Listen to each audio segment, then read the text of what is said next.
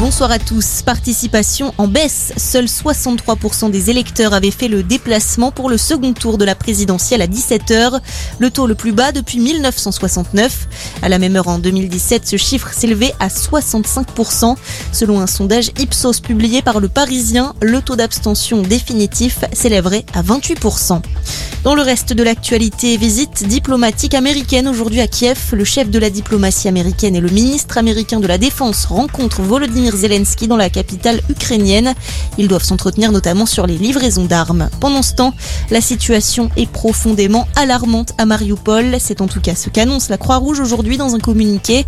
Le comité international de l'organisation demande un accès humanitaire immédiat à la ville du sud-est de l'Ukraine, sous contrôle russe depuis quelques jours, après près de deux mois de siège.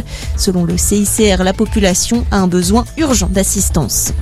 Seul un quart des patients Covid hospitalisés totalement rétablis après un an, c'est ce que révèle une étude britannique présentée aujourd'hui à Lisbonne au Congrès européen de microbiologie clinique et des maladies infectieuses.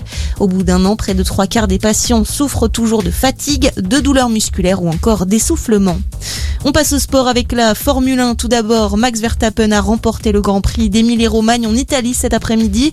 La deuxième victoire du Néerlandais cette saison alors que Sergio Pérez et Lando Norris complètent le podium. De son côté, Charles Leclerc, très attendu au volant de sa Ferrari, a dû se contenter de la sixième place. Et puis le foot, la 34e journée de Ligue 1. Et Rennes qui retrouve le podium. Les Bretons ont largement dominé Lorient 5 à 0 cet après-midi. Nice s'est imposé face à 3, score final 1-0. 1-0 également en faveur de Brest face à Metz. De son côté, Bordeaux s'enfonce en bas de tableau, défaite 5-3 à Nantes. Enfin, Clermont et Angers ont fait match nul de partout. Et ce soir, l'OM tentera de conforter sa deuxième place sur la pelouse de Reims. Coup d'envoi à 20h45. Bonne soirée à tous.